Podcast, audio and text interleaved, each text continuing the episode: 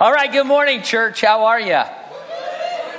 Today we finish the Gospel of Mark, our last study in the Gospel of Mark. I think we posted on our uh, Instagram that it was uh, my last study in the first serve series, and people started getting excited because they thought it was the last time I would ever be here. So, always makes you feel good on a Sunday morning to see what's happening. So, anyway, um, that's only partially true. Mark 16 is our text, verses 9 through 20. You want to open your Bibles there so you can follow along or navigate on your device. Oh, by the way, that's what I was supposed to remember. We have somebody's Apple iPhone over in the bookstore. Oh, no, it's yours? Okay. So we don't have it anymore? Did we, did we get everything off of it that we needed?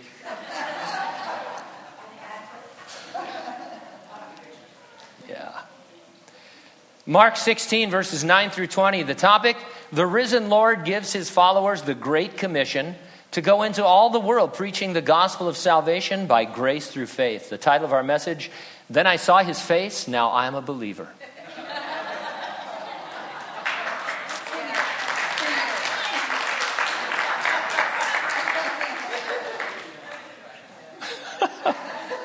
it's going to be one of those mornings, I can tell you that right now. I might sing that for you later.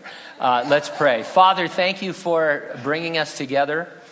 Um, we love you. This is a divine appointment that you've made for us and prompted us to keep, and so here we are. And I pray, Lord, that you would speak into our hearts all the truth we're able to bear today, and that Jesus would be so much more real to us than he ever has been before. We thank you and praise you in Jesus' name. Those who agreed said, Amen.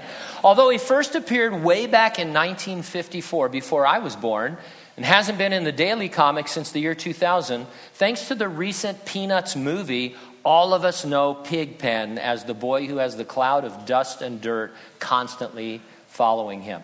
Charlie Brown once analyzed the cloud, saying, Don't think of it as dust. Think of it as maybe the soil of some great past civilization maybe the soil of ancient Babylon. It staggers the imagination. He may be carrying soil that was trod upon by Solomon or even Nebuchadnezzar. Soon it's going to be time to watch It's the Great Pumpkin, Charlie Brown. It's celebrating its 50th anniversary. Some of you saw it for the first time. I know I did, and I've seen it hundreds of times since then. It just gets better and better. Pigpen thinks he'll be disguised by his Halloween costume, but he is immediately recognized wherever he goes. The cloud following him gives his identity away. Now, in these closing words of the Gospel of Mark, we are told of things that followed the first believers as they went out into the world. Is there something following you that gives you away? It's one of the themes that we're going to explore. These verses also discuss things that can foil us, and by that I mean things that can hinder or hamper our sharing of the Lord. I'll organize my thoughts around two questions directed to believers. Number one, is there something foiling your belief in Jesus? And number two, is there something following your belief in Jesus? First of all, what hinders and hampers in verses 9 through 14? If you have the NIV Bible, the non inspired version, you'll notice that. You'll notice that the translators set apart verses 9 through 20 with a special footnote. In the Revised Standard Version, the RSV, verses 9 through 20 are printed in the margin of the Bible. What's up with that? Well, there's a scholarly controversy about whether these verses were originally part of the Gospel of Mark or if they were later added to the manuscripts. Modern translations of the Bible suggest the gospel ends with verse 8 and then acknowledge the disputed existence of what has come to be called the longer ending of verses 9 through 20.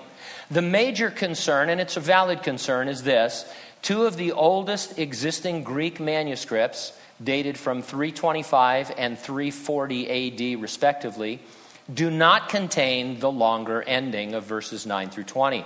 Neither do about a hundred other ancient manuscripts that have been translated into other languages. On the other hand, the overwhelming majority of manuscripts we have do contain these verses. So the question for us becomes this should we teach these verses as inspired?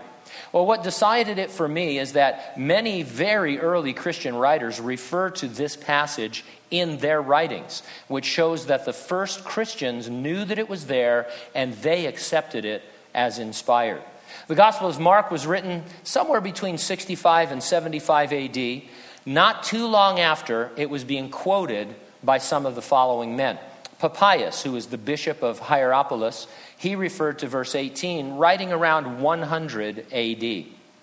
Justin Martyr, known as an early apologist, quoted verse 20 in 151 AD. Irenaeus, a bishop in Gaul, quoted verse 13 in 180 AD. And then there are several others that we could cite who quoted from this section as if it were received by the early church as the inspired word of God. Additionally, the manuscripts which omit the verses often leave space where they should be, indicating the copyists knew there was a longer ending to the book, but for some reason didn't have it. There is no good reason to overlook them. We accept them based on the testimony of the earliest Christians and other arguments. Now, if you want to be controversial, a lot of young preachers do, and say that these verses should not be in the Bible and therefore should not be taught as inspired, please at least admit that nothing they say contradicts anything else in the Word of God. And so there's really no good, valid reason to ignore them or to overlook them. And so let's get into it. Verse 9 Now, when he rose early on the first day of the week, he appeared first to Mary Magdalene, out of whom he had cast seven demons. And Mary had already come to the tomb once that morning, and upon finding it empty, she ran to tell the disciples. John outran Peter to the tomb, but waited outside while Peter went in. Mary had followed them back. They left, but she remained at the tomb, and as a result, she was the first person to see the resurrected Lord when he suddenly appeared to her. This is the fourth mention of Mary by Mark, but he has waited until now to mention that she had previously been possessed by seven demons. Now, I would have done that right from the beginning, but Mark saves this to the end, prompting us to ask why. Well, we can't say for sure, but it's clear that Mark is ending the gospel he wrote on a warfare footing. Mary is a reminder that Jesus came to defeat the devil and that he did defeat him. We need this reminding because post resurrection, the devil still goes about like a roaring lion seeking to devour people. He is still the God of this world. He is still the ruler of this world. He is still the prince of the power of the air. He is the leader of malevolent principalities and powers. We will be engaged in spiritual warfare against him until Jesus returns. But because of this, reminder that Mary had demons and now she doesn't, we have the advantage of knowing we serve the one who has defeated the devil and who is returning one day to finalize the victory. And so the mention of the devils now uh, being cast out of her is a strong reminder to you and I that during this warfare period, we have the Lord's power. Verse 10 She went and told those who had been with him as they mourned and wept. And when they heard that he was alive and had been seen by her, they did not believe. It's been said that the first non believers were the believers. Jesus had repeatedly told them over the last six months of his ministry that he would be crucified and then he would rise from the dead on the third day. They had been to an empty tomb, and now they had eyewitness testimony from a credible source, but they refused to believe Jesus was risen from the dead. People sometimes accuse Christians of having blind faith, but disbelief is a much more prevalent and powerful entity. The average non Christian has to ignore tons of valid evidence that Jesus Christ is alive today. And they just simply disbelieve. The empty tomb, none of the theories that have ever been postulated make any sense. And then they have the lives of multiplied millions of individuals who have been transformed uh, coming out of the kingdom of darkness into a kingdom of light, and yet they say, I don't believe in Jesus Christ. Disbelief is a powerful thing. Verse 12 After that, he appeared in another form to two of them as they walked and went into the country. They went and told it to the rest, but they did not believe them either. Now, these two are the famous disciples on the road to Emmaus. Jesus hid his true identity from them asked them why they were so sad, and then gave them a Bible study pointing out everywhere in the scriptures where the suffering of the Savior was predicted. When he went into their house and broke bread with them, they realized it was the Lord. He disappeared, but they ran back to tell the disciples Jesus had appeared to them. But they did not believe them either. One reason it's important to demonstrate the disbelief of the believers is that there is a theory that the disciples stole the body of Jesus to simulate his promised resurrection to keep their religious ideas alive. That isn't true. The believers were totally committed to not believing the resurrection of Jesus Christ. They didn't steal the body to promote his resurrection. They didn't know where the body was, but they were sure that he was dead. Verse 14 Later he appeared to the eleven as they sat at table, and he rebuked their unbelief and hardness of heart because they did not believe those who had seen him after he had risen. In a moment, Jesus will articulate the great commission that sent the eleven out upon their mission to share the news of his resurrection with the whole world. How interesting they were given firsthand experience with what it would be like when people disbelieved them. And so they disbelieved the testimony of their Christian brothers and sisters, just like when they would go out into the world and non believers would disbelieve their testimony that Jesus had risen from the dead. And so it's kind of an on the job training and uh, an immersion training into what life was going to be like. A person's disbelief cannot alter the facts Jesus is risen from the dead, no matter what people want to say. Now, the eleven, along with many of the other first followers of Jesus, were initially foiled by their disbelief of his resurrection.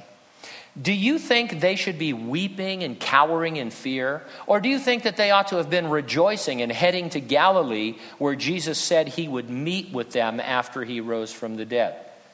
They had the word of God that he would rise, given to them repeatedly by Jesus himself. They saw the empty tomb for themselves. They heard eyewitness testimony from credible individuals whom they personally knew to be reliable. Now, I don't think anyone here who's a believer in Jesus Christ has any doubts whatsoever about his resurrection from the dead.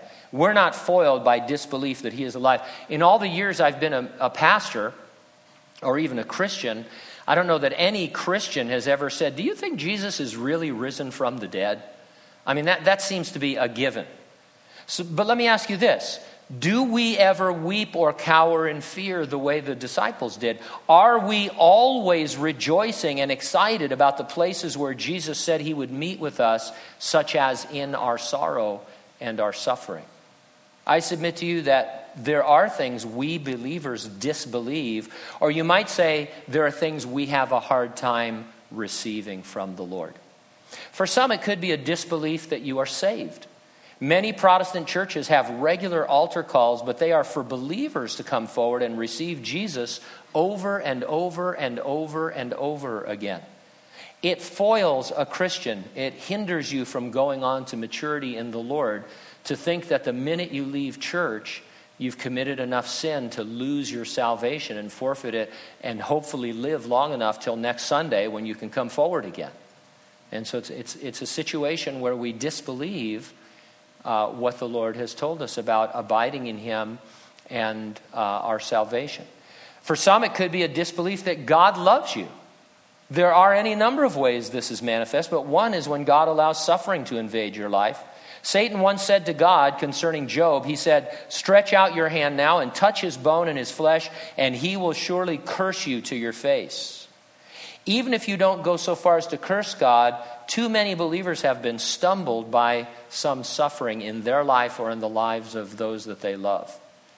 And though they don't even want to articulate it the way a non believer would, they're thinking, if God loves me so much, then why am I in this predicament? Why did this have to happen? And they're stumbled and stuck in their walk because they don't believe God's clear promises that He would never leave them or forsake them, that He loves them, and that herein is love that he first loved you while you were yet a sinner and an enemy. Now, this is something a lot of people have come to me with over the years the, the idea that they are not loved by God. And it's a, it's a disbelief that hinders you. Probably the thing that foils most of us the most is a disbelief in the power of the resurrection. We touched upon this in our last study in the Gospel of Mark. I know this is a problem because of the prevalence in sermons and in books of the promotion of the idea that there are always several things that I must do in order to be able to experience the victorious Christian life.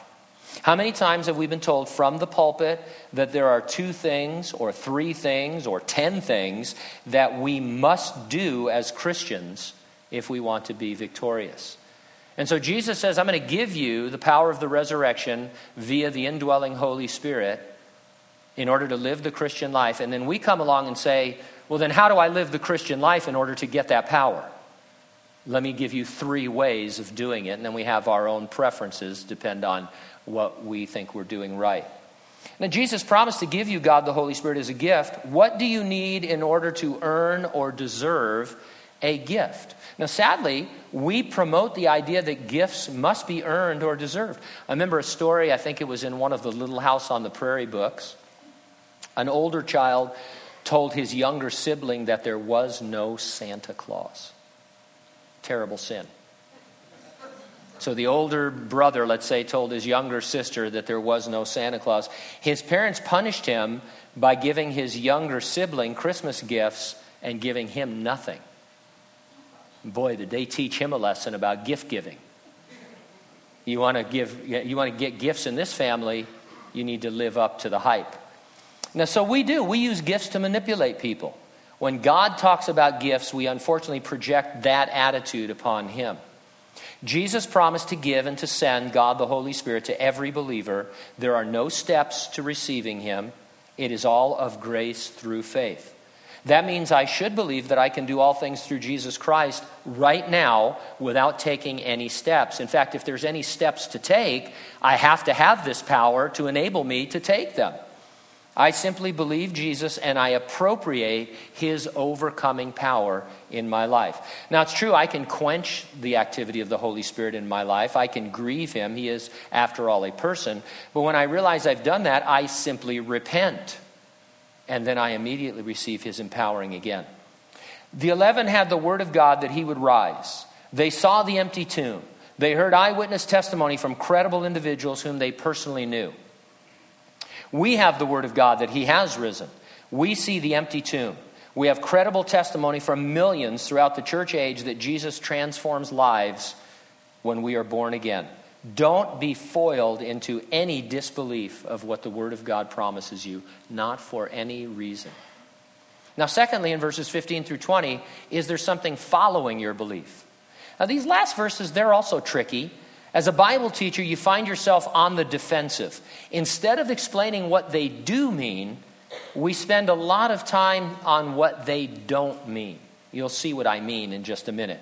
Verse 15, he said to them, Go into the world, all the world, and preach the gospel to every creature. This commission may have started with the 11 and the few other followers of Jesus there, but it is binding on every disciple after them. We are to tell the story of the life and death and resurrection of Jesus as presented in the Bible everywhere we go to everyone we can. It's actually a very brilliant spiritual strategy. Mathematically, if you lead one person to Jesus Christ each year, then disciple that believer and train him how to do the same with someone else, you end up multiplying yourself. Now, after one year, there are two disciples. At the end of the second year, there are four. Third year, there's eight followers of Jesus. Four years into it, there's only 16. It doesn't sound like much, but let me ask you this. By year 33, if you did this for 33 years, how many believers do you think there would be? 8.5 billion because of how the math starts to work in multiplication. It's a great strategy. Verse 16 He who believes and is baptized will be saved, but he who does not believe will be condemned. This is where it gets tough. And we start explaining what this doesn't mean. We go into long explanations of how this doesn't mean you need to be baptized in order to be saved. Because if you just read the words, it sounds like you need both belief and baptism. So the question for us is do you need baptism to be saved? And the answer is yes, you do. But before you leave, or think I've lost my mind, or are happy that this is my last sermon, let me explain myself, and I think you will agree with me. Whenever we re, re- I just broke into spontaneous tongues right there. Whenever we read the word baptism, we assume it means the ritual of water baptism. It does not. There are other biblical uses of the same word, baptism. Jesus told his followers that they would be baptized by drinking the cup of his suffering. So you would be immersed in his suffering. That certainly isn't water baptism. The Apostle Paul said the Israelites were baptized into Moses. That isn't ritual water baptism either. Most importantly, John the Baptist said of Jesus, I indeed baptize you with water, but one mightier than I is coming, whose sandal strap I am not worthy to loose. He will baptize you with the Holy Spirit and with fire. So, John the Baptist, who was baptizing folks as a ritual in water, was obviously speaking of a different type of baptism altogether. He was talking about what we uh, would have to at least call a spiritual baptism. So let's take a fresh and informed look at the words of verse 16. He who believes and is baptized will be saved, but he who does not believe will be condemned. The baptism in this verse is not water baptism. It is spirit baptism, it is the operation of the Spirit that is necessary for salvation. G. Campbell Morgan stated it this way He said, He who believes is the human condition and is baptized is the divine inward miracle that takes place. In simplified terms, when a person's will is freed by grace to believe the gospel, that person is born again of the Spirit of God. Jesus baptizes that person by the Spirit, and that person has salvation. In his systematic theology, Lewis Sperry Chafer writes Every believer, the moment he believes in Christ, is regenerated, baptized, indwelt, and sealed by the Holy Spirit for all eternity and then has the duty and privilege of continually being filled for life and service. And so, after real spirit baptism, after you're born again, then we practice ritual water baptism to signify and give an outward testimony as to what has occurred in the heart. In the letter James wrote, he says, Even demons believe, but they do not believe to salvation. They're not baptized by the Lord. You can believe but not be saved. You must be born again, born of the Spirit, baptized by Jesus with the Spirit. And so, yes, baptism is necessary for salvation. It is Spirit baptism, not water baptism. Water baptism is a commandment that Jesus gave us that we ought to obey, but not as a condition for receiving salvation. Otherwise, salvation would not be of grace, it would be of works. And then he goes on and he says, He who does not believe will be condemned. Eternal conscious punishment in the lake of fire is part of the good news. It cannot be overlooked or understated. People who refuse to believe and are therefore not spirit baptized will be consigned there. Now, how is that good news? Well, for one thing, no one needs to be condemned. Jesus was lifted up on the cross to draw all men to himself. He conquered sin and death and the devil. He's not willing that any should perish, but that all would come to eternal life. He is the Savior of all men, especially those who believe. His grace frees the will to enable anyone to believe and be baptized. If you've raised any children, you know that some kids don't care about punishment, but others are terrified of it. And so it's just a part of the gospel that if you believe and are baptized, you'll be saved, but if you don't, there's only one other place for you and that's a good thing. For another thing, it's good news that one day in the future, believers are going to inherit an eternity characterized by purity and righteousness. Sin will be no more, death will be no more, no more tears, even. After every opportunity has been given to people to receive Jesus Christ, those who willfully refuse, they're going to be absent from the perfections of heaven. And that's good news for those of us who are in heaven. Do you ever have a bad neighbor? Imagine having a bad neighbor for eternity. I mean, there's not going to be anybody like that in heaven. And so it is, it is good news. It's not good news that people are consigned to the lake of fire, but it's good news that only people who are born again and want to be in heaven are in heaven. It's not good news that people are consigned to the lake of fire, but it's the opposite side of the coin. And, and in sharing it, we're telling them you don't need to be consigned there. That's where you're headed. It was created for the devil and his angels, but that's the only other place for you if you don't receive Christ by grace through faith plus nothing. Now, uh, just when you thought all the tough commentary was over, here come verses 17 and 18 to challenge you. And these signs will follow those who believe in my name. They will cast out demons, and they will speak with new tongues. They will take up serpents, and if they drink anything deadly, it will by no means hurt them. They will lay hands on the sick, and they will recover. Let's go really uh, quickly here to Dr. J. Vernon McGee. He commented on these signs and he said this The infant church needed them, the adult church is not without them. They disappeared even in the early church, but they do manifest themselves on some primitive mission frontiers even today. I think that's somewhat fair. I can live with that as a solid biblical analysis, only I would change it slightly Instead of saying they do manifest themselves on some primitive mission frontiers, even today, I would say they do manifest themselves anywhere according to the will and the working of God.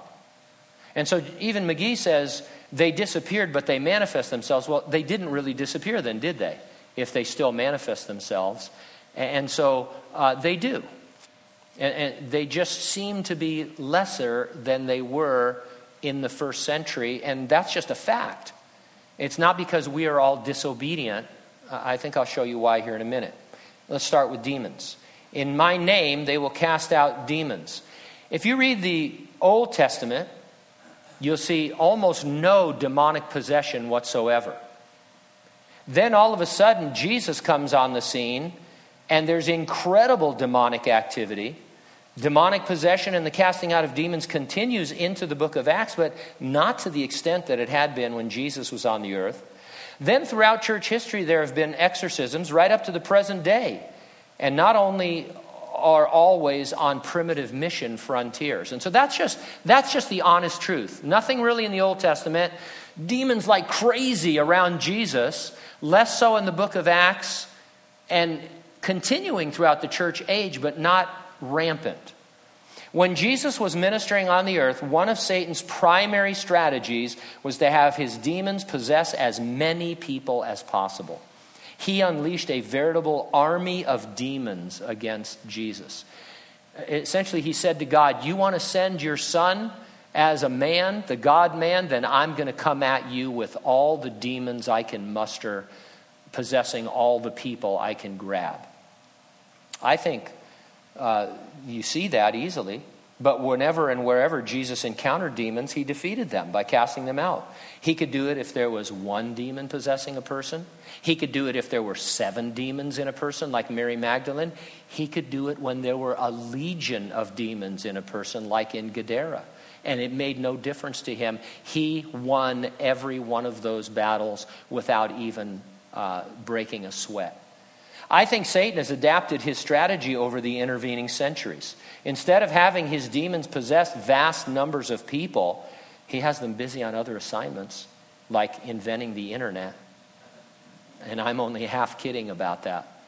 As wonderful as the internet can be, it is maybe the greatest tool for propagating evil that has ever been created. And uh, those of you who are parents, every second of every day, you're wondering what your children are looking at or doing on their phones or on the internet, whether it's at school or at home, and you know that you can't keep them safe. It is a terrible evil as well as a wonderful good. And so, if you're the devil, you're not stupid.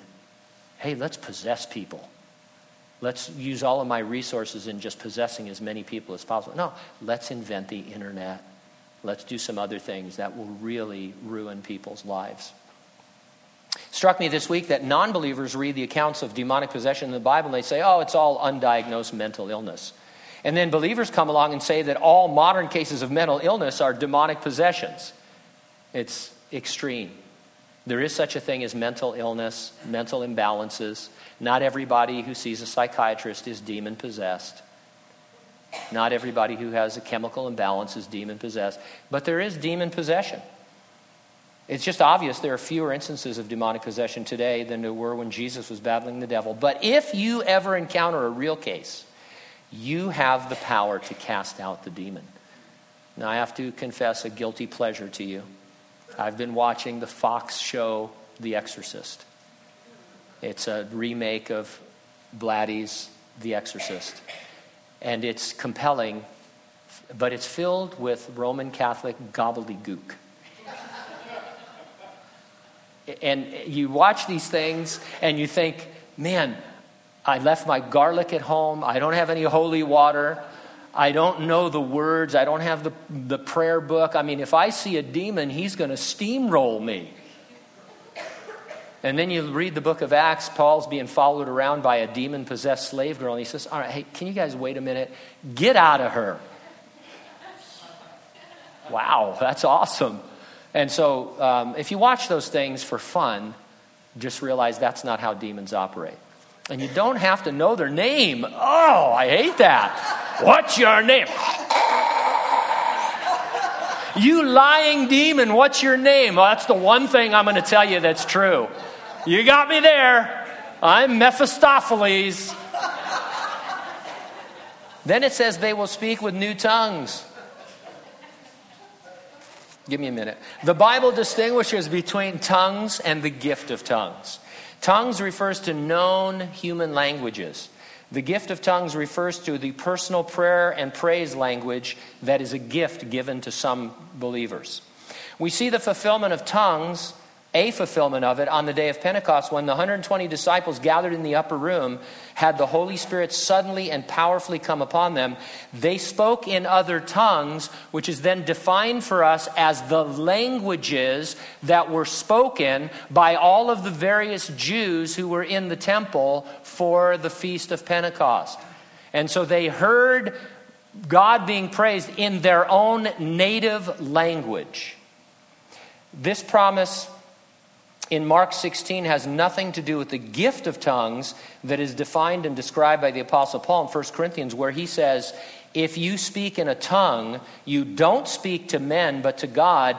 No one understands you. In the Spirit, you speak mysteries. The gift of tongues is an unknown language. No one understands it. It's not that you suddenly break out into Sanskrit or Italian or whatever it is it's an unknown language. Known uh, in another place, it's called a heavenly language. And so there's a big difference. Now, I can't say how often it happens, but don't you think that if God needed you to speak in a known language you never learned in order to share the gospel, that He could still do that? I'm sure that's happened in the history of the church and maybe will happen again. They will take up serpents, and if they drink any Armona water, it will by no means hurt them. If you wrangle snakes, and try to poison yourself as a regular part of your service, you're tempting God. You remember, Satan took Jesus up to the temple and he, on the pinnacle, he said, Throw yourself down because the scripture says God will take care of you. That, and, and Jesus said, Yeah, I'm not going to do that because that is tempting God. And so these people who have rattlesnakes and drink poison and survive, they are tempting God. This is not something you go out to do. It's a promise that God can keep you safe from things like poisonous snakes. The one example we do have is Paul, shipwrecked on Malta. He was bitten by a viper, but he showed no signs of its deadly venom. At the same time, Paul had just been shipwrecked. It's therefore not a blanket promise that no harm will ever come to you. It's a promise that God can keep you any way he so chooses. They will lay hands on the sick, they will recover.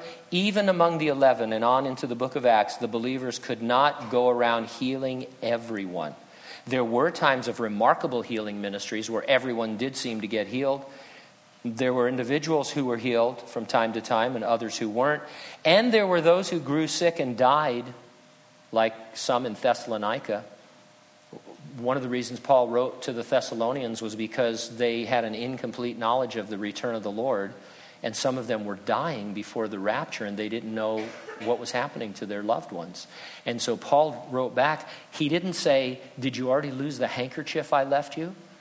That all they have to do is touch it and they'll all be healed. No one should be dying. No, he wrote back and he said, Well, here's what happens. Here's the order of things. Because he thought it was perfectly normal that Christians would get sick and die even though he remarkably had the gift of healings. And so keep this in perspective.